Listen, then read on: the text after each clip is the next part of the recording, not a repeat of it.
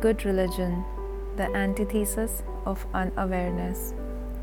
Somebody came up to me once during a conference and asked, "What about Our Lady of Fatima?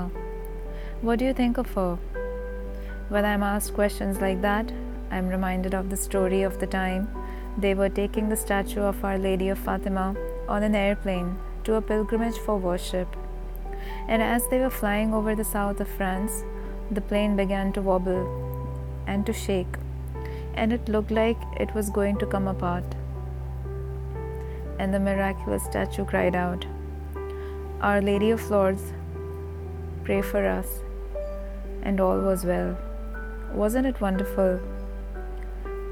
One Our Lady helping another Our Lady.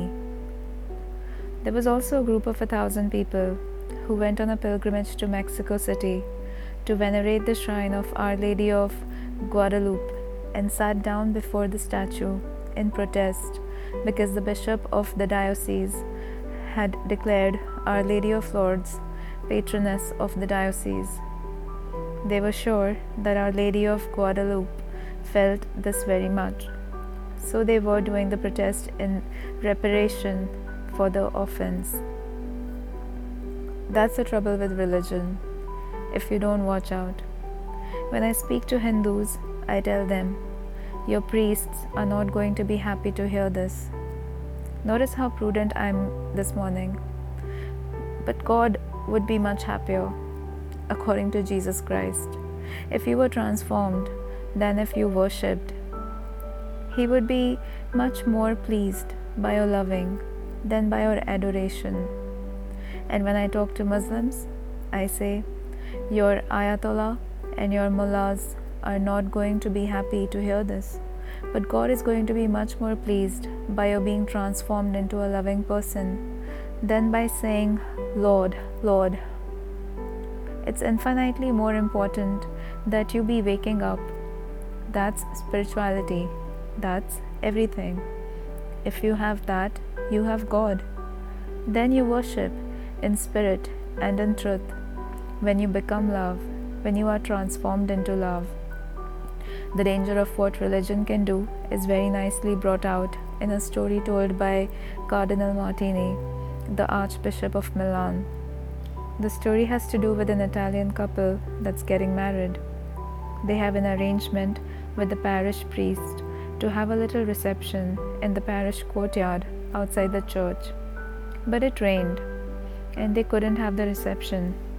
So they said to the priest, "Would it be all right if we had the celebration in the church?"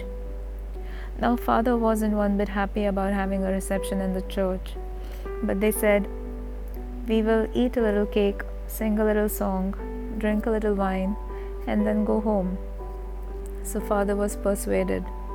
But being good, life-loving Italians, they drank a little wine, sang a little song, then drank a little more wine, and sang some more songs. And within half an hour, there was a great celebration going on in the church. And everybody was having a great time, lots of fun and frolic. But Father was all tense, pacing up and down in the sac- sacristy, and upset about the noise they were making. The assistant pastor came, comes in and says, "I see you're quite tense." "Of course I'm tense. Listen to all the noise they're making, and in the house of God. For heaven's sake." "Well, Father, they really had no place to go. I know that, but do they have to make all the racket?" "Well, we mustn't forget, must we, Father, that Jesus himself was once present at a wedding." Father says, "I know Jesus Christ was present at a wedding banquet. You don't have to tell me Jesus Christ was present at a wedding banquet. But they didn't have the blessed sacrament there." You know, there are times like that when the blessed sacrament becomes more important than Jesus Christ, when worship becomes more important than love, when the church becomes more important than life, when God becomes more important than the neighbor, and so it goes on. That's the danger. To my mind, this is what Jesus was evidently calling us to. First things first. The human being is much more important than the Sabbath, doing what I tell you, namely, becoming what I am indicating to you, is much more important than Lord, Lord. But your mullah is not going to be happy to hear that, I assure you. Your priests are not going to be happy to hear that, not generally. So that's what we have been talking about, spirituality, waking up. And as I told you, it is extremely important, if you want to wake up, to go in for what I call self-observation. Be aware of what you are saying. Be aware of what you are doing.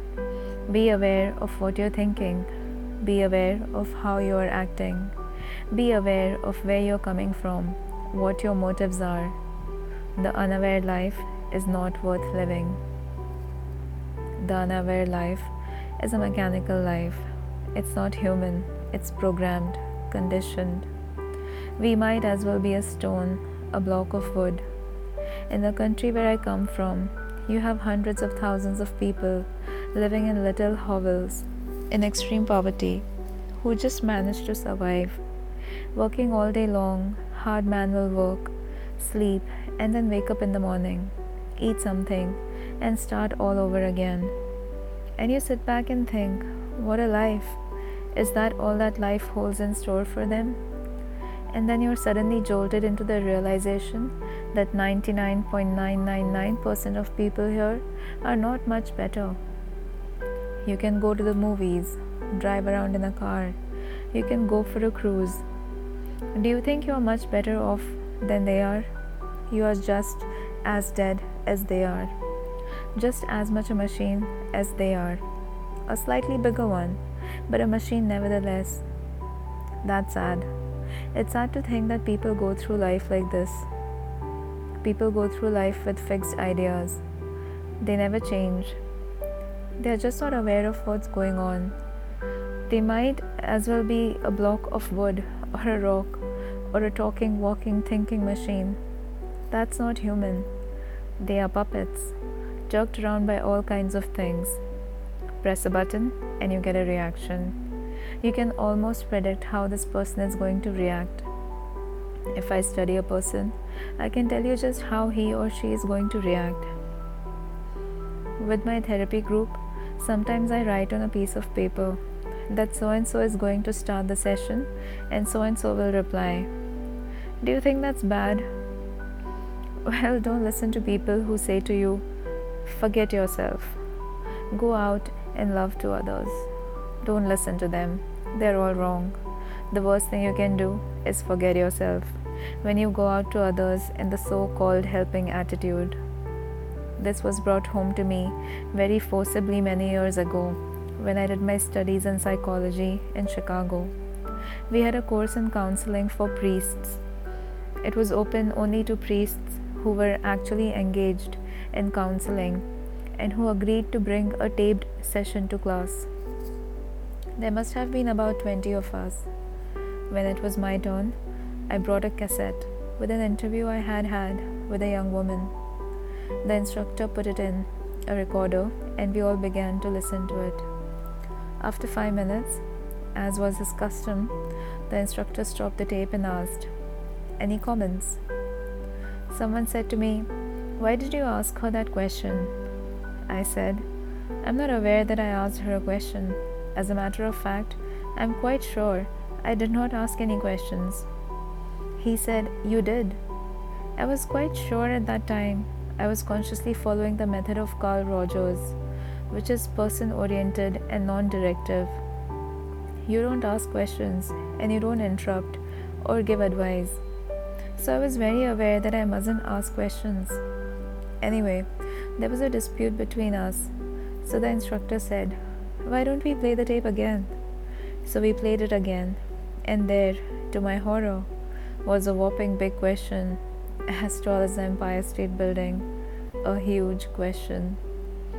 The interesting thing to me was that I had heard that question three times. The first time, presumably when I asked it, the second time when I listened to the tape in my room, because I wanted to take a good tape to class, and the third time when I heard it in the classroom. But it hadn't registered. I wasn't aware. that happens frequently in my therapy sessions or in my spiritual direction. We tape record the interview, and when the client listens to it, he or she says, "You know, I didn't really hear what you said during the interview. I only heard what you said when I listened to the tape. More interestingly, I didn't hear what I said during the interview." It's shocking to discover that I'm saying things in a therapy session that I'm not aware of. The full import of them only dawns on me later. Do you call that human? Forget yourself and go out to others, you say. Anyhow, after we listened to the whole tape there in Chicago, the instructor said, "Are there any comments?" One of the priests, a fifty-year-old man, to whom I had, ta- I had taken a liking, said to me, "Tony, I'd like to ask you a personal question. Would that be all right?" I said, "Yes, go ahead. If I don't want to answer it, I won't." He said, "Is this woman in the interview pretty?" You know, honest to goodness, I was at a stage of my development or undevelopment where I didn't notice if someone was good looking or not. It didn't matter to me. She was a sheep of Christ's flock. I was a pastor. I dispensed help. Isn't that great? It was the way we were trained. So I said to him, "What's that got to do with it?" He said, "Because you don't like her, do you?" I said, "What?" It hadn't ever struck me that I liked or disliked individuals. Like most people, I had an occasional dislike that would register in consciousness, but my attitude was mostly neutral.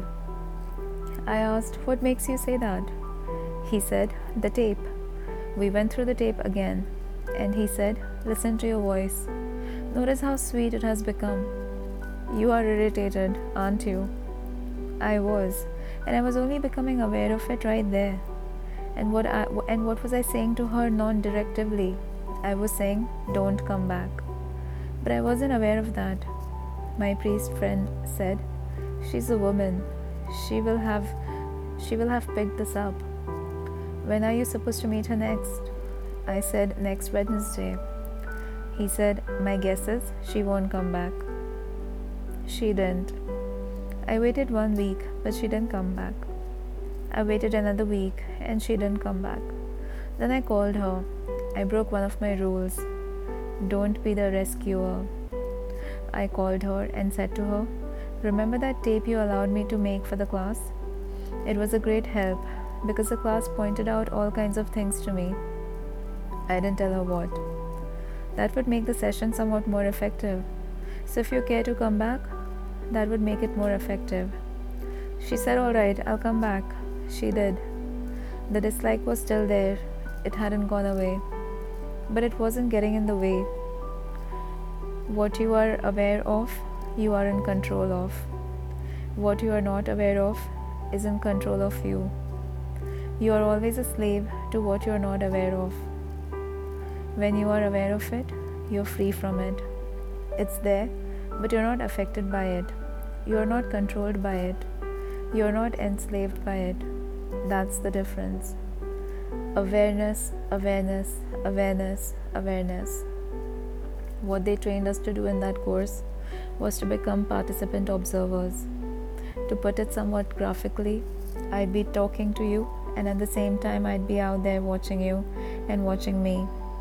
When I'm listening to you, it's infi- infinitely more important for me to listen to me than to listen to you.